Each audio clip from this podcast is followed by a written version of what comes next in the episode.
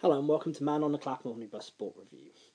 Today I'm going to do a podcast about the impact of COVID and the European Super League, the idea of the creation of.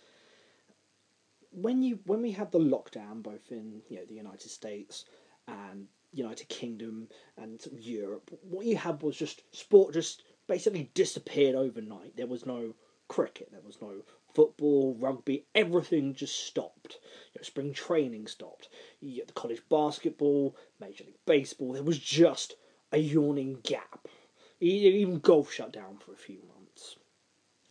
And so there was an expectation because people, when you'd had the last sort of pandemic, the major pandemic, you could probably say SARS, but that was more of a sort of regional one. Sort of a worldwide one was you know, Spanish flu and that was in you know 1918 1917 that kind of era. And there was some sports some sports you know were, were contracted. You know, baseball did in their season when the 1918 red sox won the world series.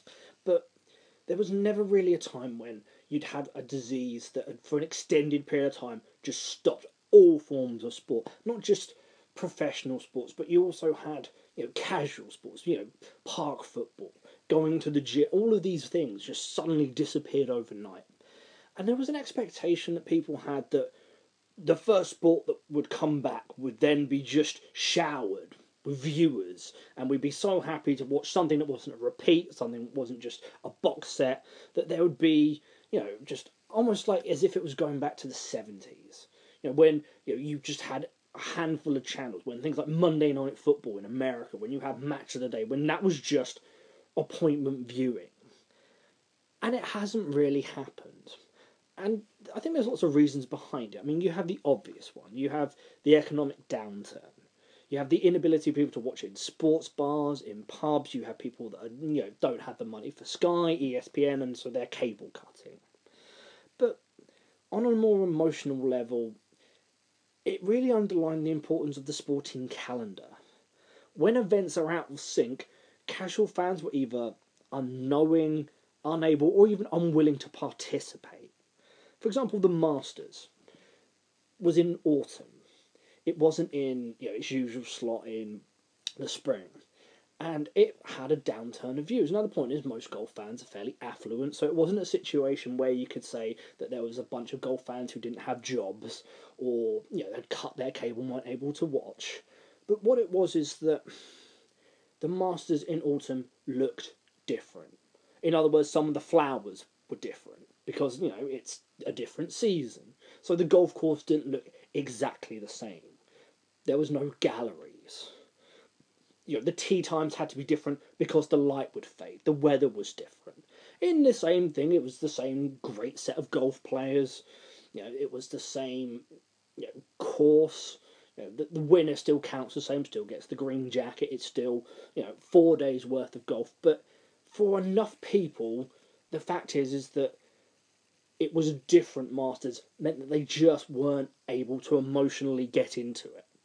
And partly, even if you look at the Premier League in June, July, the thing is there was water breaks, and that made perfect sense. The idea was is that what would happen if you had a derby and it's you know, 85 degrees, it's 25, and it's burning hot, middle of the day on a Saturday.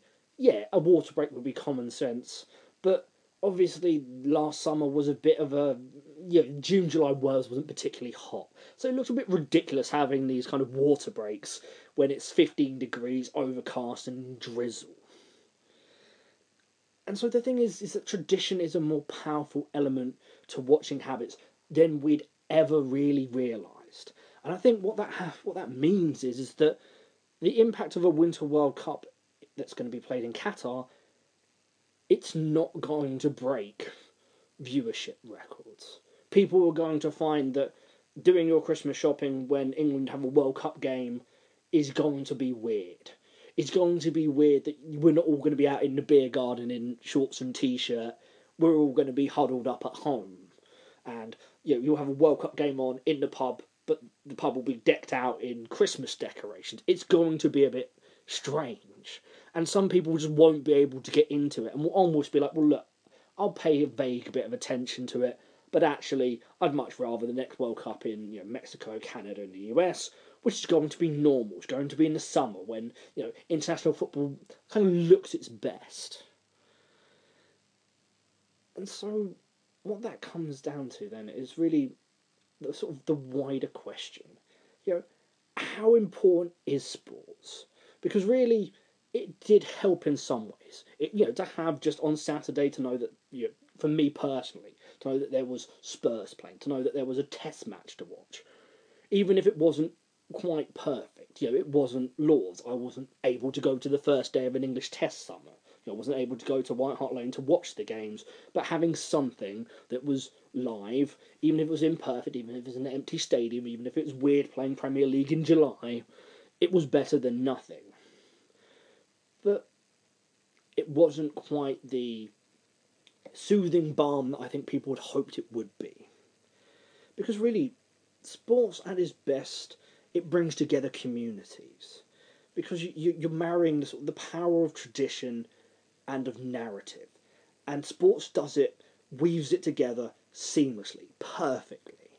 Because really, what you're when you talk about tradition, you're talking about the generational fans and families. You know, in some ways, it must matter. If you know the, the Cubs and the Red Sox curses, and they're you know, 86 years without a World Series, and all the heartbreak. You know, for the Cubs, it went over hundred years. It just must matter if your great grandfather died without seeing that the Cubs win the World Series. Your grandfather died. Your dad was, you know, spent his whole life waiting for this moment. You had all the heartbreak of 2003 and all you know, for the Red Sox being one strike away in 86. It matters that, you know, and at its deepest, it signifies a permanence, which in a crisis is quite soothing. You, know, you have things such as opening day in, in Cincinnati. Always, you know, historically, the first game of the season was always held in Cincinnati. And even now, opening day in Cincinnati is a huge thing you know, he, it, the fact is that only 30,000 people watch the game in the stadium. But how many more people in the city participate? You know, casual fans, businesses get money from it. Yeah, there's a sense of civic pride from it. And it doesn't really matter if the the Reds are in contention or not. It's just something that matters. It's April, it's the start of something new, it's Cincinnati, it's always been there. And even if you're not a major baseball fan in Cincinnati, it's just nice to have something where the city sort of comes together. You know, it, and sports is able to mesh itself in our everyday lives and on our public holidays. You have things like you know, Thanksgiving football. It's always the Detroit Lions and the Dallas Cowboys play. You know, the Fourth of July. You know, celebrations. People, a lot of people go to ball games. You know, you have the Boxing Day tests in Australia, in New Zealand, in South Africa. You know, Boxing Day football in England and in the UK you know, it, for me, it's it's basically sports' version of an open day. It's everybody's welcome. You, know, you don't have to be the biggest fan, but if you know that on Thanksgiving, after you've had your turkey, you can just sit down and watch some football. You don't really, you might not, you know, the Detroit Lions more often than not are not in contention. It's just something that you watch and you can get into it if you want, or just have it on in the background. You know, and the Super Bowl can do the same thing. It's once you then get the narrative and excitement, so in other words, you, a pennant run. You know, with the Kansas City Royals, there was a huge amount of celebration when they won the World Series a few years ago. You know, millions of people you know, streamed into downtown Kansas City for the parade. They've just they've won it. All it is is a bunch of people on a bus driving past. It's nothing particularly special in that regards, but all of the years where the Royals would lose 90, 95, 100 plus games, just year after year, of never being in contention, never having an, an one off season where they were good. You know, for them, a fantastic season would have been finishing at 500, having won just as many games as they've lost. And yet, people jumped on it once the Royals started to get good, once you realised that there was something happening in Kansas, they were getting young players, they had some experience with this, and it just there was some momentum. All of the love that had been there, but had just been beaten out by years and years of losing, immediately came back. The stadium was full. It was just even you know when people would go to Kansas, like you know journalists, they'd notice how everyone was wearing Royals caps, Royals t-shirt, blue. It was in the signs, you know, "Come on, Kansas" in, in sort of shop windows. It was that amazing thing that allowed people you know, who aren't major baseball fans to come back into the fold, to get involved in the excitement of watching it every night, because every night that next victory was one that was going to get you into the playoffs, and then the playoffs, which is just night after night of just knife edge action, win or go home. You know, you have the, Toronto bat game against the Rangers. You know, for years, you know, Toronto had been in sort of third place, you know, never really been able to compete with the Yankees and the Red Sox, who were just, that was the years when the Red Sox and Yankees were guaranteed 95 wins. So how are you then going to get to 96 wins when you have 100 million pounds less, 100 million dollars even less in payroll? So what you, for a community to be brought together, the foundation is built on that tradition, and then the narrative, the moment, the excitement, then captures everybody. You know, sit, films don't do that. They, you have amazing films, but they don't come into our daily lives. They they're not into our holidays. No one, you know, very few people think, ah, it's Fourth of July. I'll go see a film. It doesn't eat into it. You don't get a situation where everyone's walking around wearing a T-shirt of a film. That's where sports really can get into your lives, into your traditions. And what COVID showed was is that what, even if you change that tradition ever so slightly, the whole thing just skewers.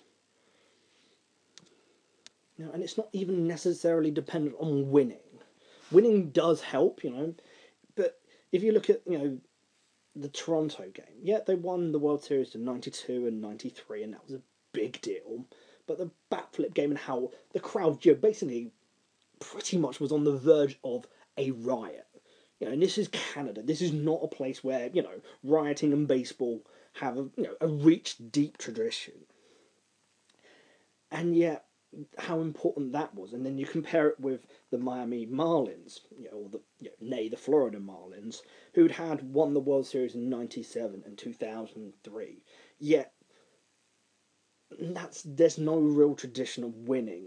You know, there was big support for the Marlins when they were playing at Dolphin Stadium, but they moved to a new stadium in Little Havana, and it hasn't quite worked yet. They're they're having to now build a tradition because there was no tradition. The only tradition in Miami and in the Florida, the Florida Marlins was that you'd have a fire sale and sell all your best players and trade them away the minute after you won the World Series. Which really just seems that the World Series was just a, a means to an end. It wasn't going to be a period of dominance. It was, okay, we won, you know, let's cut costs. Let's, yeah, we've made as much money as we're going to make out of this, and it made it feel more like a grift. It, the only tradition in Miami and for that team and that franchise was fire sales and bad ownership. So as a result, you know, that winning never really contributed. So in other words, really now if you look at the Derek Jeter ownership group, they're having to build almost from the ground up. They're having to try and create some culture create uh, you know, a tradition, something for what the Miami Marlins actually means, which means that when they do get successful, as they were last season, that that's going to then get a groundswell of support that's going to build a fan base, so that you're not just going to be ha- playing to your, your 10, 15,000 hardcore, that you're going to get 20, 25,000, so that when you are successful on a regular basis, that then goes up to a full house, 35,000, and you start getting better, you know, TV viewership. So what we're saying is, is that COVID fundamentally undermined the sporting calendar, which ate away at tradition, which is the bedrock for casual fans to participate and for communities as a whole to engage when the narrative is captivated. So, in other words, when England get to a quarter final of a major tournament, that's when people start to really jump in. I remember going to you know England Sweden, the last World Cup, and I had a friend coming down and we were going to watch it in the pub. So I just sort of ambled to the pub a bit early because my friend's coming down on the train, didn't want to be late. And suddenly, basically, the whole pub had been reserved. And it was, and when, you know, like I was able to get a seat. And it was amazing. And all of these people, none of them were regulars in the pub. None of them were particularly looked like massive football fans. But simply, there was a World Cup quarter final, and they were going to be there. They wanted to be getting on the, the action even if they weren't sports fans, even don't, not even bar people, but they wanted to be in a bar full of people cheering them on. So when sport has been a unifier in bad times, was when the tradition and the escapism you know, serves as, as an elixir. You know, a short window of normality. You know, it's probably best exemplified by you know, the Yankees and the Mets in the aftermath of 9/11. You know, the, the Mike Piazza you know, home run at Shea Stadium, the first game back in New York City, and the Yankees run to the World Series. You know, was not the biggest thing, but it was just you know, a step back to some form of normality. It's a way of getting the emotion out. It's a way of people coming together. You know, really, if you look at the 2001 World Series, really, you could probably argue it outside of Arizona and Boston, most of the country wanted the Yankees to win. It was for symbolic reasons. You know, just you know, even though the Yankees have won the World Series, you know, you know, more than any other baseball team, it was a way of sort of serving to reassure us. You know, that after the healing and rebuilding, that New York City would continue on. You have the role of the 68 Detroit Tigers in serving as you know, a beacon to a shattered, fractured city in the aftermath of the riots. You know, it showed that there was something that could bring people together. You know, the team itself had a lot of You had some suburbanites. You were playing alongside inner city Detroiters you know, and that was something that the whole city could rally around when you know going down the stretch.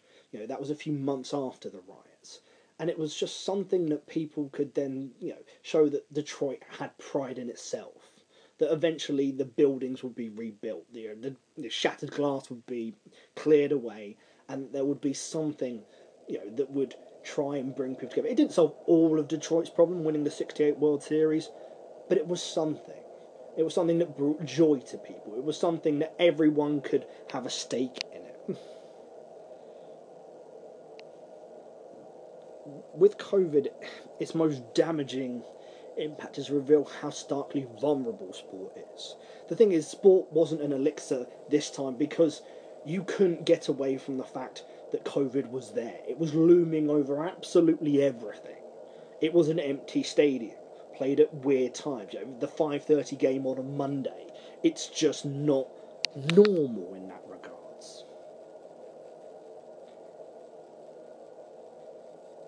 In the aftermath of wars and riots and terrorism, the return of professional sports, you know, is a major signpost in a return to you know to everyday life.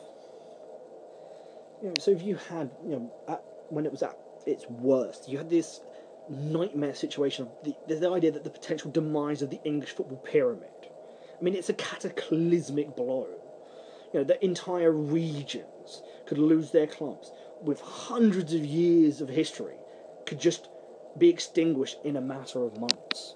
That there was, you know, there was no simplistic way of getting around it. Okay, well, maybe the Premier League will throw some money at it, maybe the government would throw some money at it. But it really did show to people that everything that you'd taken for granted, the idea that there would be a football league, that that would have you know, 72 teams in it, and that you would have you know the idea that you had 92 clubs, you know, 20 in the Premier League, 72 in the Football League, and then you know you have the conference, and the idea that whole sways of that could just go, and how would you then rebuild it? You know, how would the clubs, you know, have money, you, you have Brexit, you have a huge economic decline. It wouldn't be as straightforward. You know, you can lose a Bury. You know, that was something that had, you know, that was symptomatic of problems, but it was mostly the fact that they had bad owners. It wasn't necessarily a sign that the entire football league was going to collapse. You know, you had the ITV digital fiasco in the 2000s. You know, lots of clubs went into administration. Some had to, you know, get had relegations but there was some way of getting back. You know, that you weren't in a situation where you think some of these grounds might be knocked down for housing, and then, well, how do you build a new stadium? That's millions of pounds. Who has millions of pounds to rebuild a football club from scratch? Especially if your area isn't wealthy, you know, in the same sense that Wimbledon, there was people with coin who were willing to put money into it. You couldn't say that for you know, 20 or 30 teams in the Football League, in the conference, you know, in the Conference South, the Conference North. you know, in cricket, you had the idea that these increasing financial pressures were threatening the ability of the have-nots, so the countries that aren't England, Australia, India, you know, the, the whole, you know, you have your New Zealand, your South Africas, your Sri Lankas, Pakistan, is that they wouldn't be able to have five day test matches, that it would suddenly become four day test matches. And that you know, the damage to the emerging nations. Ireland have had test matches cancelled, one day internationals, Holland, and the women's game. All of these entities were damaged. Yes, you know India were going to get through it, they had the money to. England to a lesser extent, Australia. But the idea is that everyone was hurting and that there wasn't a solution out of it. There wasn't an easy way of you know monetizing the sport. There wasn't going to be a brand new you know, like 2020 in the early 2000s, which helped build the sport. There is no simple solution that would basically you know, bring all of that money back and the damage of you know, people not playing for years. So in some ways, the return of sports, you know, earlier this year, as I've said, it was a plus. You know, it provided a level of brightness, but it could only ever act as a facsimile to the true redemptive powers of professional sports. You know, you had random times, empty stadiums. It just highlighted the impact of COVID. You couldn't get away from COVID, whereby if you were, you know, the shock of 9-11 if you turned on you know the ball game and it was the Mets at a packed Shea Stadium for three hours you could get caught up in the emotion of the game. But that wasn't available here. You couldn't go to the pub and see your friends. You couldn't see your friends face to face and talk about the game. It was on a zoom call. Maybe you ran into them in the street for five or ten minutes. It wasn't quite the same you know, look at the two most powerful narratives in the post-lockdown English game. You have the promotion of Leeds back to the Premier League after you know, basically two decades out in the the hinterlands. You know, not only the Championship, they've got relegated to League One, and they didn't immediately get promoted out of League One. And you had Liverpool finally winning the league, and yet it wasn't a pure celebration. We were all scared that the celebrations would lead to a community spike suddenly you were like, well, actually, all those people, you know, running around the city centre, you know, of Leeds celebrating, was actually more of a danger. You know, it wasn't just that there was a potential for a riot; there was a potential that that could lead to a lockdown, you know, a localised lockdown. You know, people could die as a result of Leeds getting promoted. You know, there was no five-a-side. You know, you couldn't talk about football at work. It, it was a strangely disconnected experience rather than a uniting one, which is what that level of success should have been. You know, there is this looming sense of doom that permeates sport at the moment, that COVID is the accelerant that will lead to the McDonaldization of sport. But what I mean by McDonaldization, it's a sociological principle, the idea that, you know, if you take the original McDonald's, which was a restaurant by two brothers in McDonald's and you know one day you know a businessman walks in who's on you know traveling salesman Ray Kroc walks in and just sees the potential for it. So basically, effectively buys the idea from them, and he just you know, commercializes it, you know, puts it across the country and then across the world. But really, the McDonald brothers themselves were you know quite happy just running a restaurant by the beach. And so in the end, they have this agreement that you know, the original McDonald's restaurant, they can just stay as it is.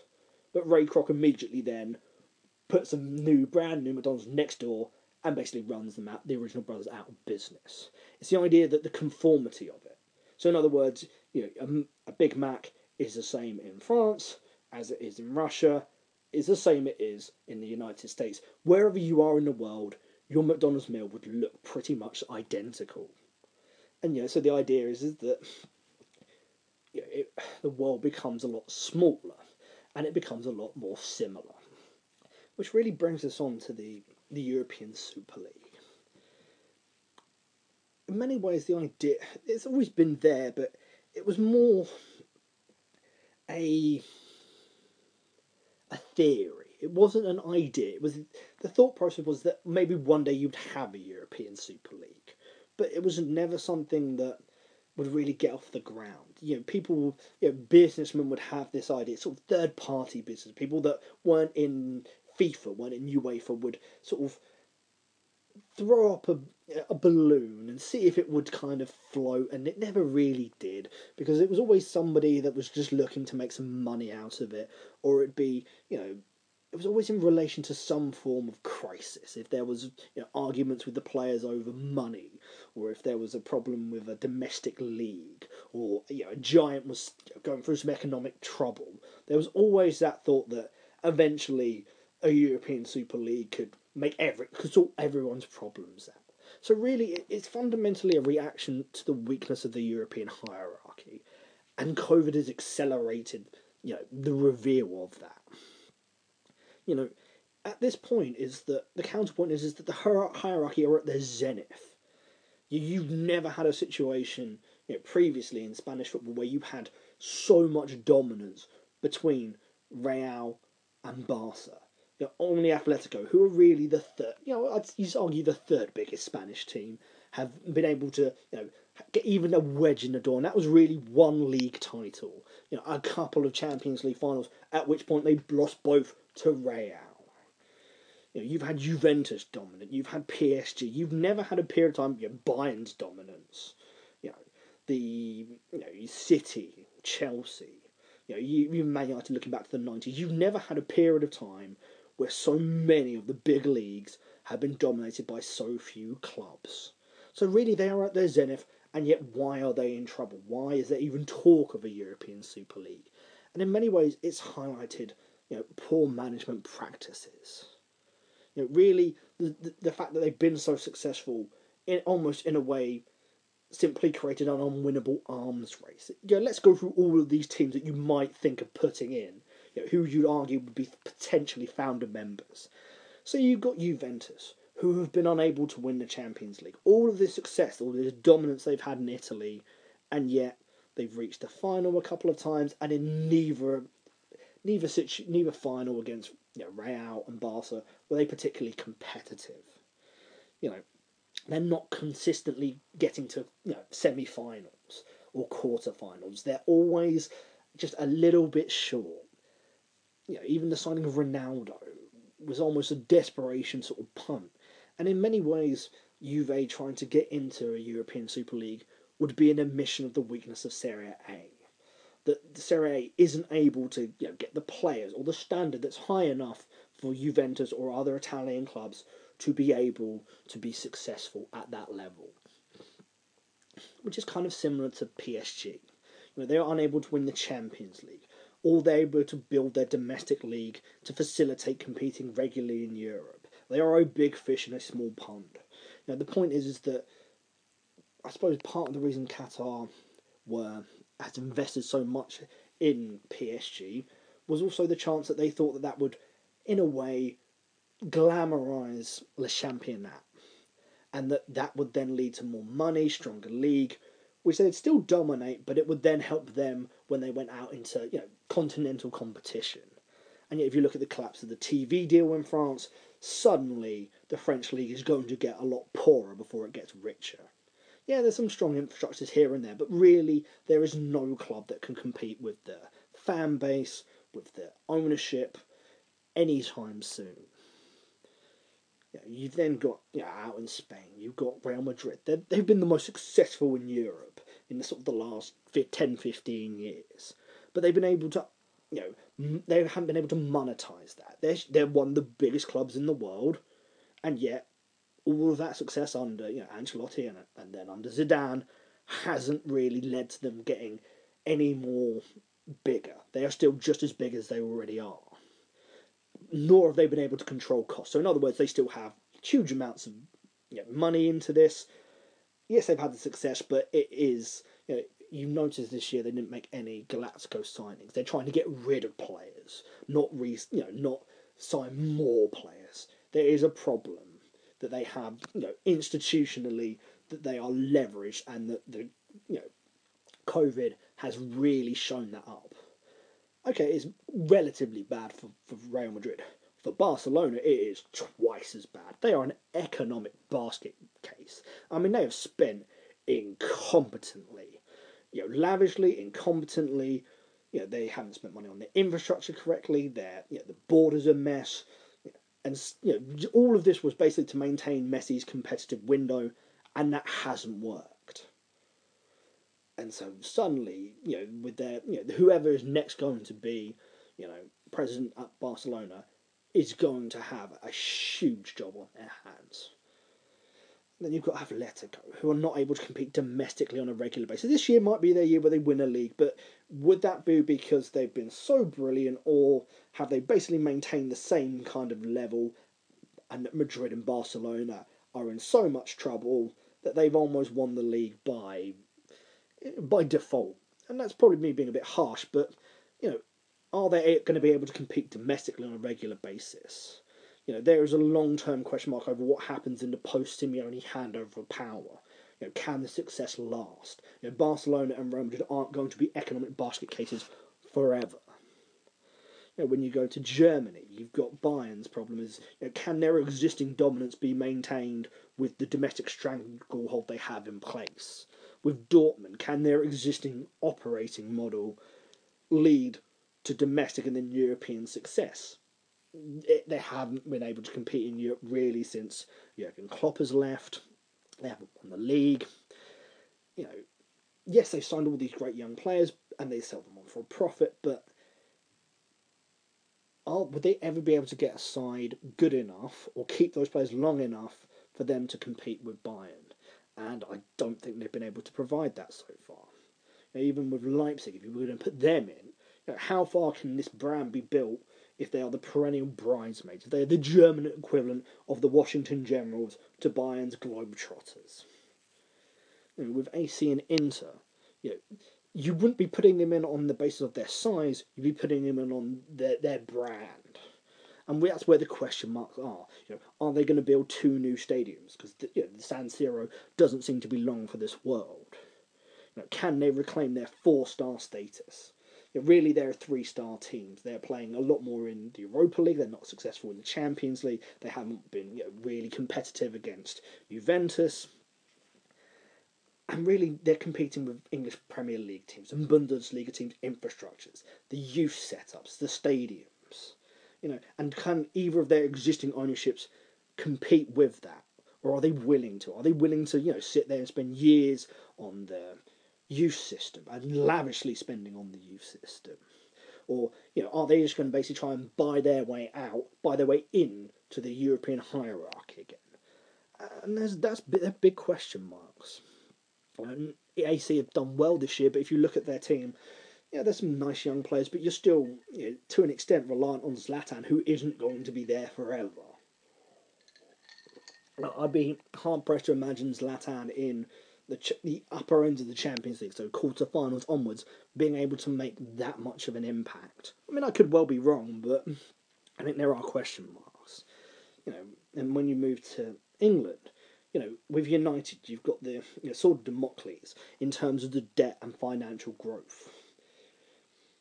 If the first team continue to stagnate, you know, there's a yearly threat that they might not qualify for the Champions League. And then if they don't qualify, then the sponsorship money comes down, then the finances, and all the, the debt kind of rises, and their ability to get new players.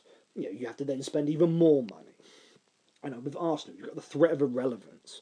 You know, there's a widening gap, you know, even domestically between you know Chelsea, Man City, Liverpool, and on a sort of continental level, are they really looking to compete for the same players as Bayern, Dortmund? Even you know, Juve, PSG. I don't think they're at that level at this point. They've spent too many years, you know, really, in the Europa League. They're almost like a Europa League team in that regards. You know, with Chelsea, yeah, they're successful, but you're going to need a new stadium. That's going to cost upwards of a billion, even just for a regular sixty thousand seat stadium. You know, you're going to have to go to Wembley for two or three years, which I can say this from personal experience isn't perfect whether they can compete in the long term. What if Abramovich leaves or he starts to cut costs? You know, with Man City, again, unable to win the Champions League. you know, or build the brand to compete with, you know, the historical massive teams, your Barca's, your Reals, your United, Bayern, Juventus. Even Liverpool, who probably out of this list are one of the more better, well-run teams. It's cost control and cost certainty. You know, they're going to have to spend more money replacing some of their players. Do they sell some of those players off? You know, what do they struggle when Klopp eventually leaves? So really, what the European Super League is offering is power to control. You know, it's cost control. You could probably bring in something like an NFL style salary cap. You know, you've got collective bargaining versus the players. You know, the idea that no single European league would be able to compete with you. You you would have the idea of the, the, I suppose the underlying principle is it's we can increase revenue, we can increase viewership, we can keep all of the money. Whereby you know in the current system you have to give money to you know, the other fourteen teams in the Premier League, or you have to give t- domestically, or you know there's a t- you know a collectively bargained TV deal where I can create my own TV deal in the European Super League. And it's also a worldwide platform. So if you think of the sports watching, so that's Qatar with PSG, Abu Dhabi with Man City, and really for some of the you know, you've got limited or no relegation, so that's cost certainty, which is what you know the American owners, and they're far there's quite a few American owners on the list of teams. You know, Liverpool. You know, it's the idea of that prevented a lot of Americans investing in the Premier League who owned NFL franchises was what if my team gets relegated? what happens if we don't qualify for the Champions League, whereby if you're in the NFL, if you're in the Major League Baseball, you've basically you're guaranteed to make X amount of money year in year out, regardless of you know, how well the team's doing on the field. Now, all of these big teams have basically been spending money, and yet so few of them have actually got much of the benefit. Juve haven't, PSG haven't. And all of these clubs are now threatened by you know Atalanta, Ajax, Spurs. Even you know I, I, mentioned RB Leipzig in there, but really they are you know wedging themselves between Bayern and Dortmund. Now you've had Villarreal who've got to a semi-final a few years ago. Porto won it. Monaco. There, there are you know Leicester City. There are so many of these very well-run clubs. You know you've had RB Salzburg there are just lots of clubs dotting around. You've had some successful, you know, Real Sociedad in Spain. That a lot of the have-nots are particularly well run in comparison with these sort of monoliths. So let's really take a step back. So, what historically led to the popularity of the, the European Cup?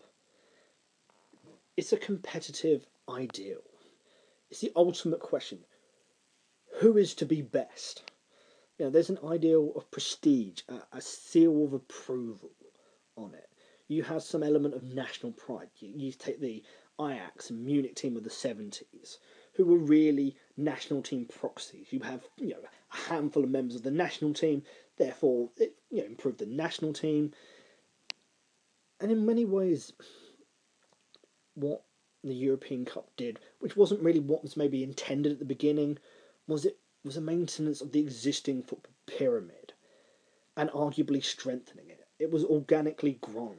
You know, people jumped on top of it. So really, when you first start with the European Cup, it's you know you get France Football Magazine, you know, deciding to have this tournament because you had had these kind of you know, I suppose really from the technology basis you had floodlights, which meant you could have midweek games. So in other words, the European Cup never touched the weekend, so they never touched the domestic game. So you had all of these friendlies and the sort of notion of well, who's the best team in Europe? And so France Football Magazine, you know, runs this tournament and invites what they consider the best teams, and then slowly but surely that then sort of ameliorates into okay, we'll take every single champion from all across Europe, put them into a to- midweek tournament, and see who wins, who is best. So there was a powerful sense of belonging. There was an element of meritocracy to it, that you could get there. And there was an allure for the common fan. Different players, different styles of football. The idea of, you know, all of these places that you've never heard of and never been to. And there was an emotional level that you had contributed. That you, the team that was best from your league, if they then got through to the quarters, the semis, the final, and won it, was therefore, you know, there was a reason to follow, even if it wasn't your team. There was a reason to follow, watch or support, you know, United or Liverpool or Spurs, whoever had won the league. You, know, you had a chance to see them on a Saturday, to beat them, and to supplant them. And in some ways, on a on another level. It was also the sense of that when you had one country having a period of dominance. So the idea of, you know, the concept that Serie A was the best league in the world in the late 80s and early 90s, you know, because of the players they were able to you know, buy, you know, the terms of the coaches. So therefore, it's almost argued that the domestic structure naturally had to be superior. So if we look at, you know, sort of the Premier League was considered sort of relatively dominant for a short period in the mid 2000s, you know, sort of culminating in United playing Chelsea in the final. And you had Liverpool do well, you had United do well, you had multiple teams. Arsenal got through to a final. And then sort of La Liga had that dominance in the 2010s.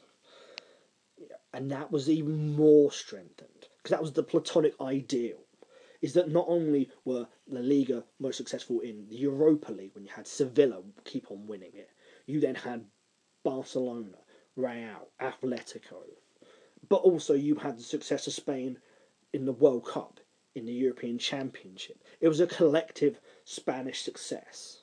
You know, it was La Liga had you know, it was the absolute pinnacle of the size of the clubs. You had these two massive, you know, dominant teams in Barca Real, who had the best coaches, the best players. And it was also technically excellent. You know, Ronaldo improved when going to Real Madrid. Barca were genius in finding Messi and all of these young players or talented players that they developed at La Masia. You know, it came down from you know, really the municipal training pitches, youth coaching, age teams. You know, tiki taka. It was you know, you'd created Guardiola, the player Guardiola, the manager. Everything was just fantastic and that was as a result, yeah, and therefore the trophies were yours. You'd earned them, and so even when the Premier League was successful, the idea was that the pace of play, the economic power. You this English club success in the seventies and eighties. They were able to outrun teams. They were able to outbattle teams, outthink teams. European nights at Anfield, and then European nights at you know Old Trafford in the nineties, when somehow, no matter what would happen, Man United would always somehow you know get two goals in the last ten minutes.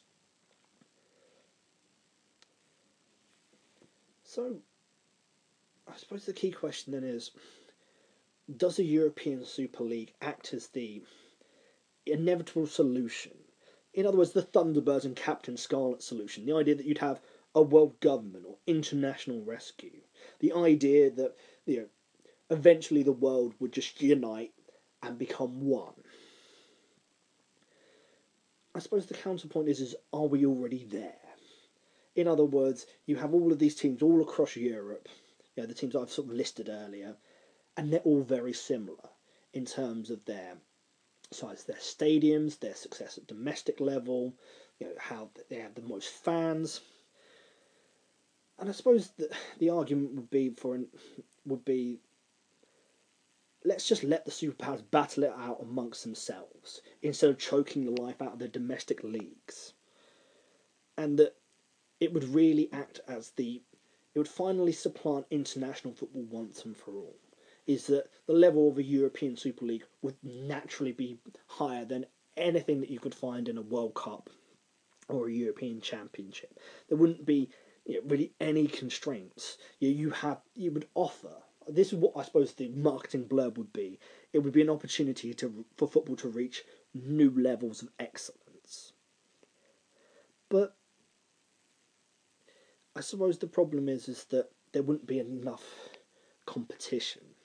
You, know, you wouldn't really have relegation. So once you were in there, once you had the cost certainty that you were going to make X amount per year, and you know you have a worldwide television audience. Well, really, what's to stop? What's the difference between finishing fourth or finishing sixth? Maybe you know you win the whole thing, but you'd be more, you know, you'd be just competitive enough to make a profit. You, you know, whereby currently at the moment, if you're fifth, fourth is the Champions League, fourth is the money, fourth is the opportunity to win the Champions League. But once you're there, well, if you're not going to go down, then and you're already making a profit and you're getting a full house, mm, what's why should you then try and spend fifty million pounds more just to get six points closer to Real or Barca, who are always going to be bigger than you?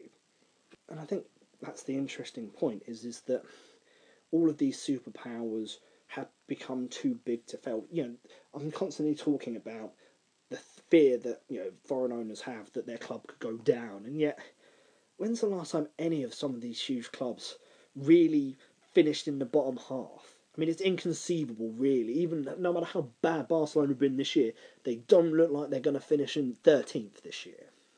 You know, when was the last time Real, you know, played Europa League football? They just haven't done for what twenty years.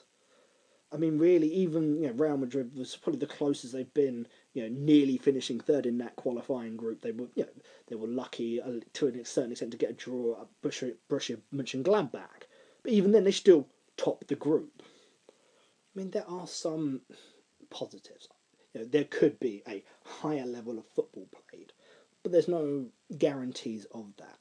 There's no guarantees that you know there wouldn't be a handful of clubs. So if you let's say you put Arsenal in there, they'd be more than likely in the bottom half of a European Super League. You would still have a situation where Juventus might go five, ten years without winning anything. So I suppose for a European Super League to work, you basically need a significant base of fans to abandon or at least marginalise their domestic league to be financially viable. So we'll take the French TV deal.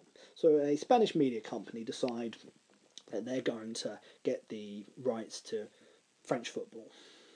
So they put in a huge bid.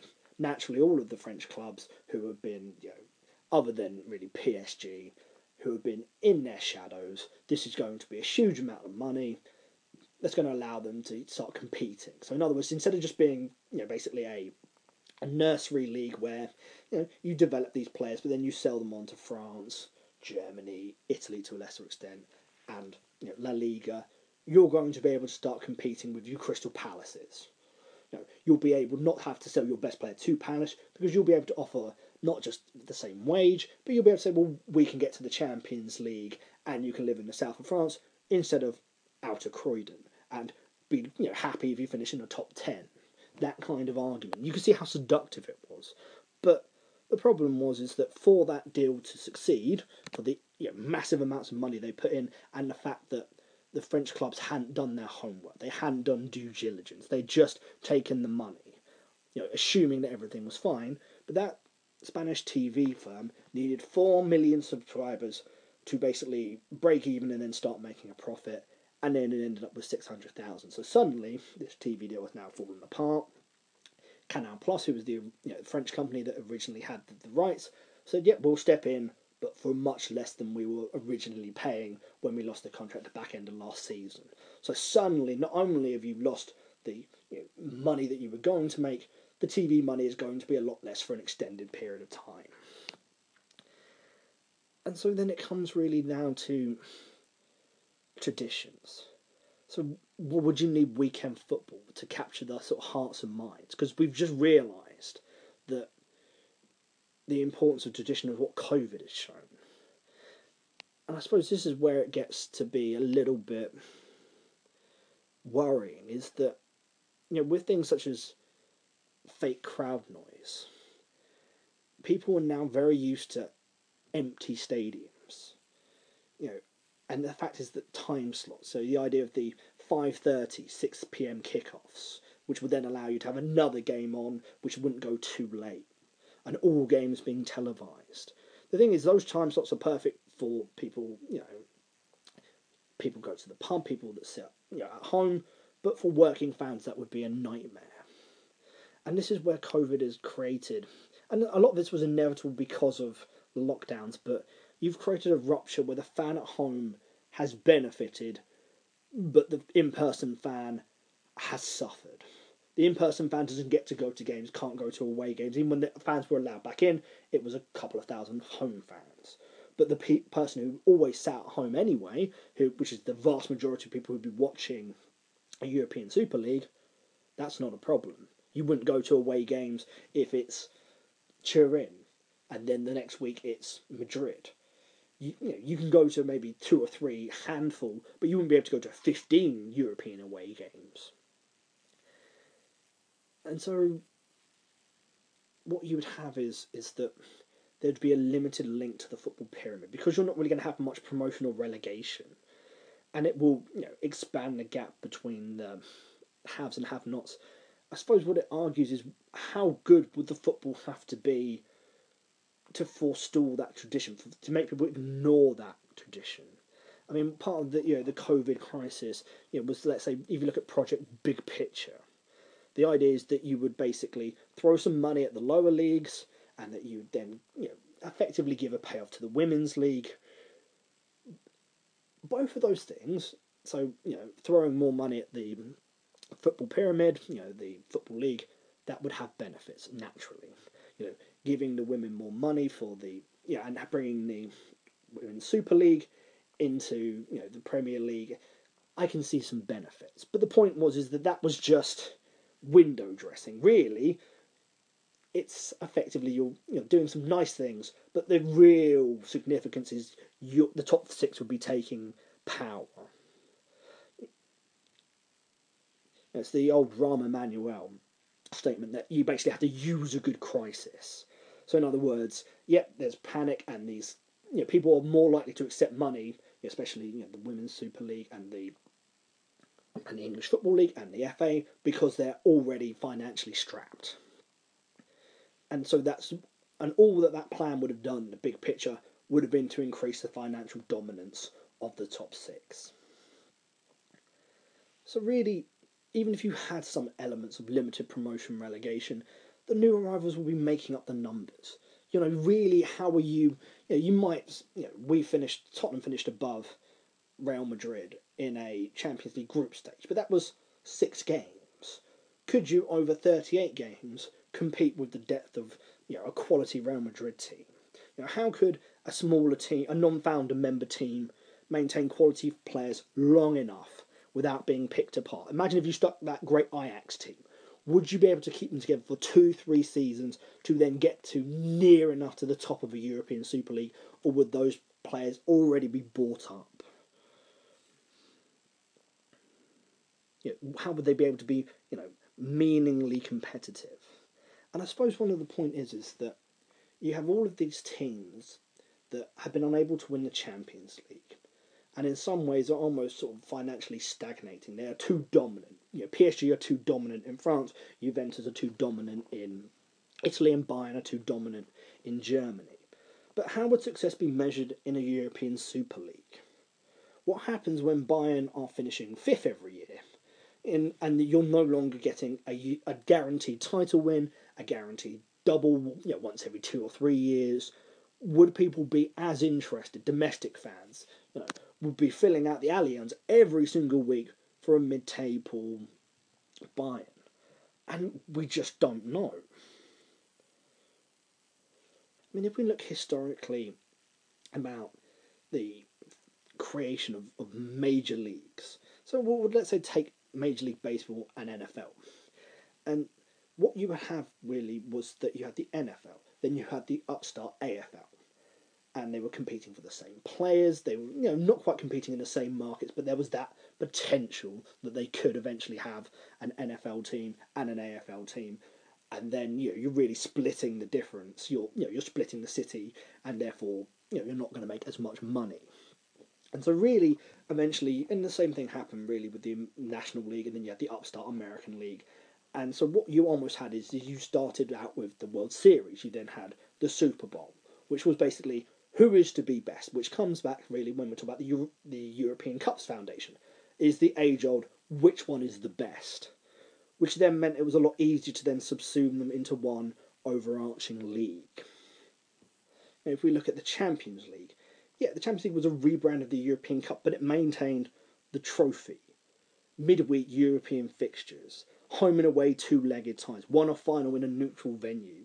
Whatever changes there were, they were slow, having a second group stage, having the second place team, then the third place, then the fourth place. And there was some negative feedback when the Champions League originally had the team that finished second allowed into the tournament. The idea of it was supposed to be the Champions League, ergo the team that was supposed to win the Champions League was supposed to be the champions.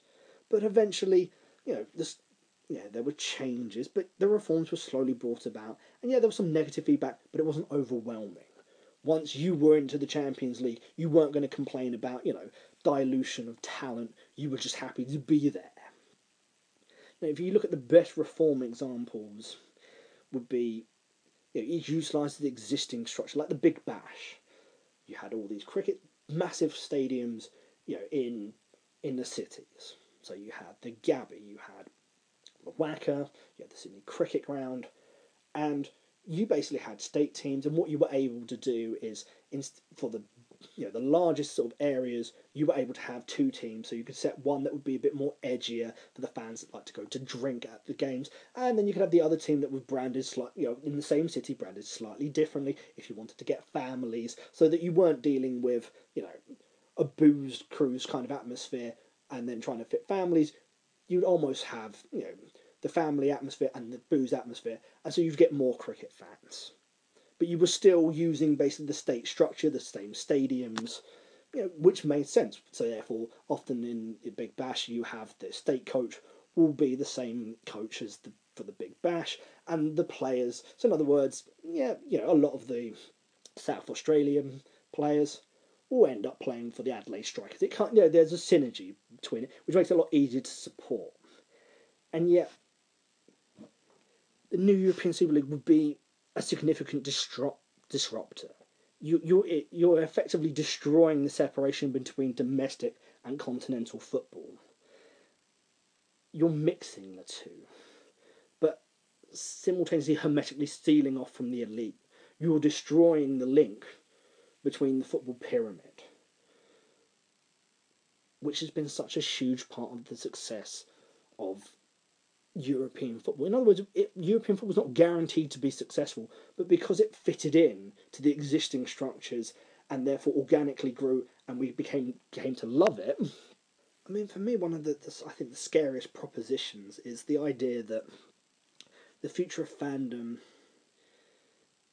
would be player orientated rather than team orientated. So, in other words, you have people these days that now are Kylian Mbappe supporters, not PSG fans. In other words, when they when they fell in love with Kylian Mbappe when he was playing for Monaco, they supported Monaco and France at international level. Then he moves to PSG.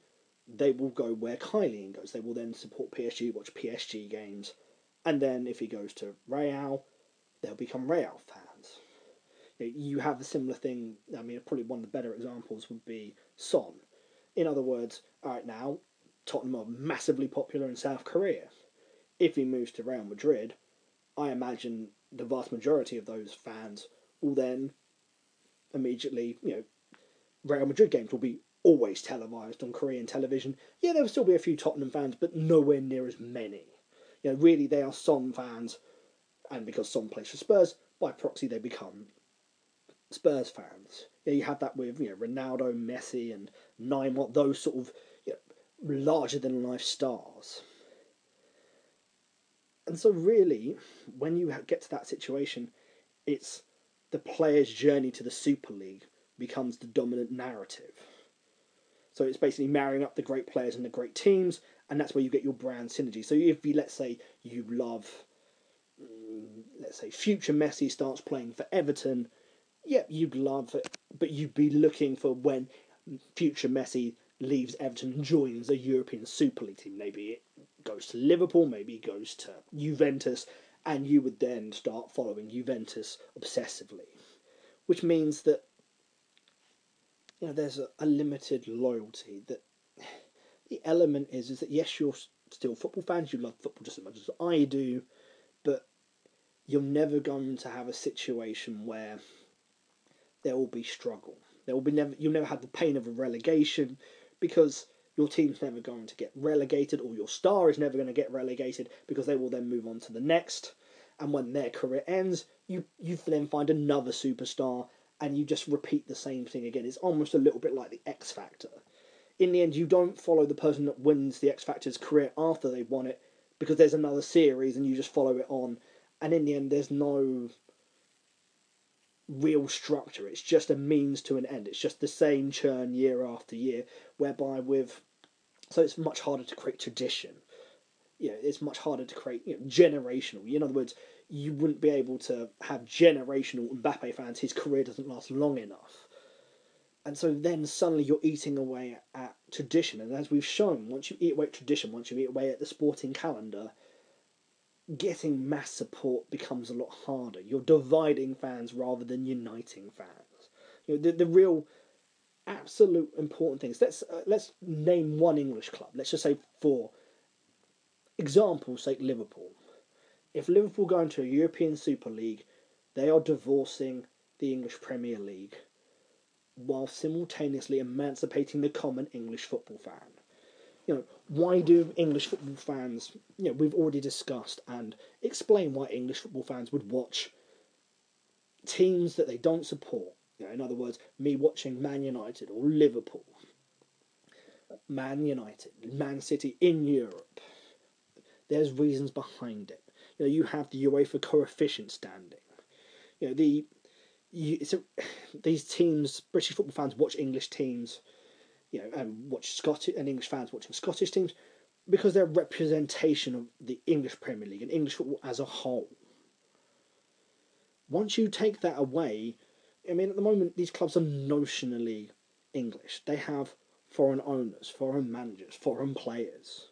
You, know, you leave the English Premier League and you shatter that notion. If the only time when Liverpool or Man United would play a Another team from this country would be another one of the big clubs in the European Super League. That's dangerous ground. You know, yes, those clubs that would leave the English Premier League to a European Super League would be very well supported, would have you know, millions of fans.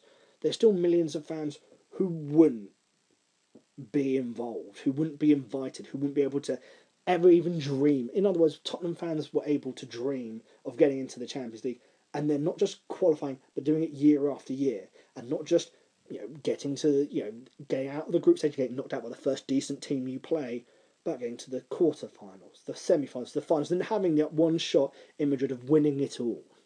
European Super League doesn't offer you that particularly. You know, why do football fans watch league games?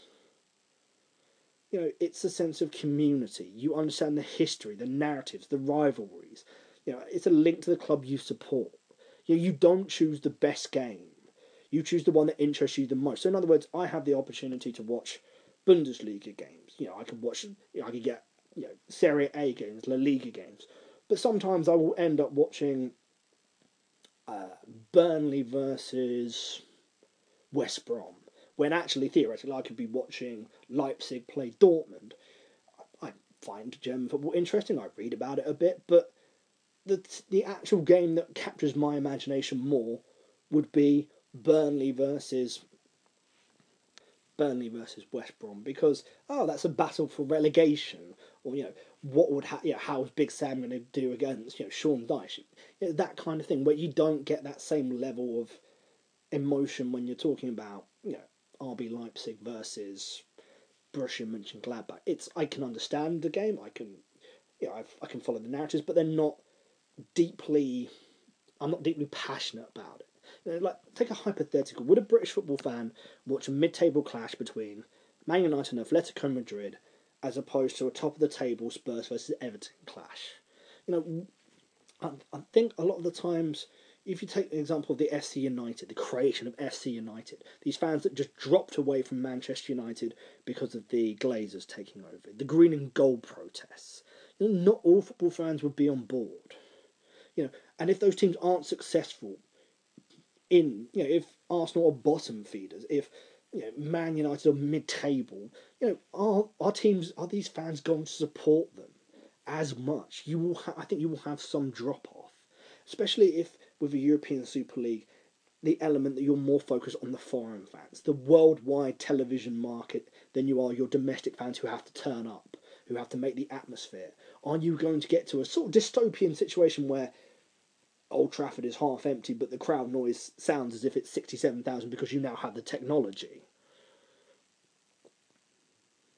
You know, the idea, and you know, it would really underline Man City as a sports washing you know, entity if you're now just doing on a global basis. If, in other words, you're just as bothered by you know who's watching in Melbourne, Cairo, you know, Pune, than you are who's you know watching in East Manchester. You know, how, you know, I've asked this question. You know, would there be playoffs? You know, how could the European Super League mimic domestic success? You know, Champions League success.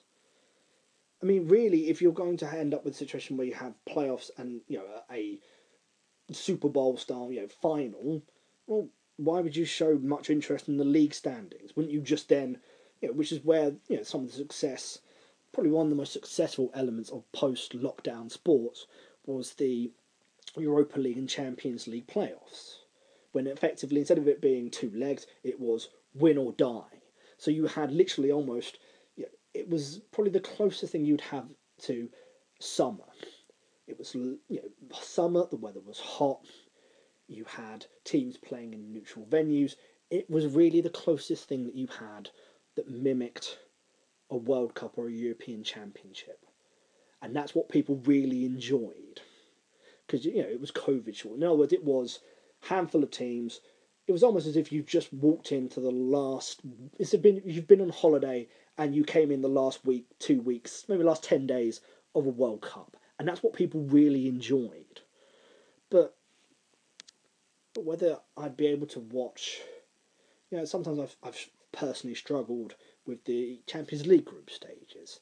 You know, the games look good on paper, but I, I find myself, unless the game's particularly riveting, it's something on, on mute and I can do something else. And it's just on in the background. Whereby, if it's a Premier League game, I'm more likely to have the commentary on. You know, it comes down to this: is that the big clubs can divorce the Premier League, but you're emancipating me. I don't know whether I'd be that interested in caring about Liverpool or Man United or Man City in a European Super League. All of those clubs become brands. They become they're not necessarily football clubs, they become franchises. And that becomes a lot harder to get, I suppose, emotional connection. Really, does it matter which one of these super clubs wins a European Super League? Because it doesn't have any relationship. If Juve win it, they're not winning it for Italy. They just happen to be a massive club that are based in Italy. You know, at what point would you even you you'd have potential for neutral games or going all around the world? So you might, and it'd be a little bit like the pre-season international champions trophy, where you know you have Juventus playing Barcelona in Sydney, and that's fine for a pre-season game, but it just becomes that harder to build that tradition and that love, which is what makes football, you know, one of the most popular sports on the planet. The second you start dividing fans instead of uniting them, and this is where some kind of football journalists annoy me when they're constantly doing down on the World Cup and European Championship, saying that the quality of the football isn't as high as maybe the top end of the Champions League. And yes, fundamentally they're right, but that's not the point. Is that I'm not interested in football in the sense of trying to create some purely perfect ideal of football. This kind of the, the, the sort of ultimate idea of Pep Guardiola that he would have just eleven central midfielders all passing to each other. The you know striving for perfection is fascinating and interesting, but actually for me, where football is challenging is when you have limitations. When you only have two weeks to pull together 23 players, all from different clubs, you know, all you know, spread across the country, spread across the world, and then get them to believe in one ethos, that's a challenge, and that fascinates me in a way that you know watching you know Man City play you know Barcelona and they've all spent fifty million pounds on every player. Yeah, it's usually a pretty decent game, but it's not. To me, there's a lack of challenges. It's I don't find it as interesting in the same way that how much I've enjoyed this season with the with the success of Cadiz getting results against Barcelona and against Real Madrid, the continuing success of Eibar. There is something about domestic leagues that has its history and its traditions and its meanings that you would absolutely destroy overnight if you have a European Super League. Know, sports is at its best when it has tradition, when it has a history, when it has some meaning, so that when it brings people together, when even the lowliest, you know, semi-professional outfit can dream of getting to the third round of the FA Cup, when the team that's mid-table in the Premier League can dream of winning the Premier League and can dream of playing in European football. That is so powerful and so intrinsic to sport and to football and to European football. And to destroy it just because you basically want some cost certainty and that you're scared that, you know, that you're making, yeah, the, these huge clubs are making bad decisions, then then it's really you're just turning football into a set of very highly well played exhibitions. The European Super League to me is, is an exhibition league. You know, for all of the, the genius of the Harlem Globetrotters, for all of the hard work and effort that the Washington Generals teams had to do to make it competitive, to make it an aesthetically good show, in the end, that is not the height of basketball the real height of basketball is when you have, you know, the LA Lakers, you know, facing off against the Boston Celtics. When you have the history, when the victories on both sides, that you know, sometimes those games aren't as good as the ex- exhibition, but they mean something. They are so much more meaningful, so much more of a struggle, so much more related to our past, and something that can still be maintained into the future. Stop the European Super League. Thank you for listening.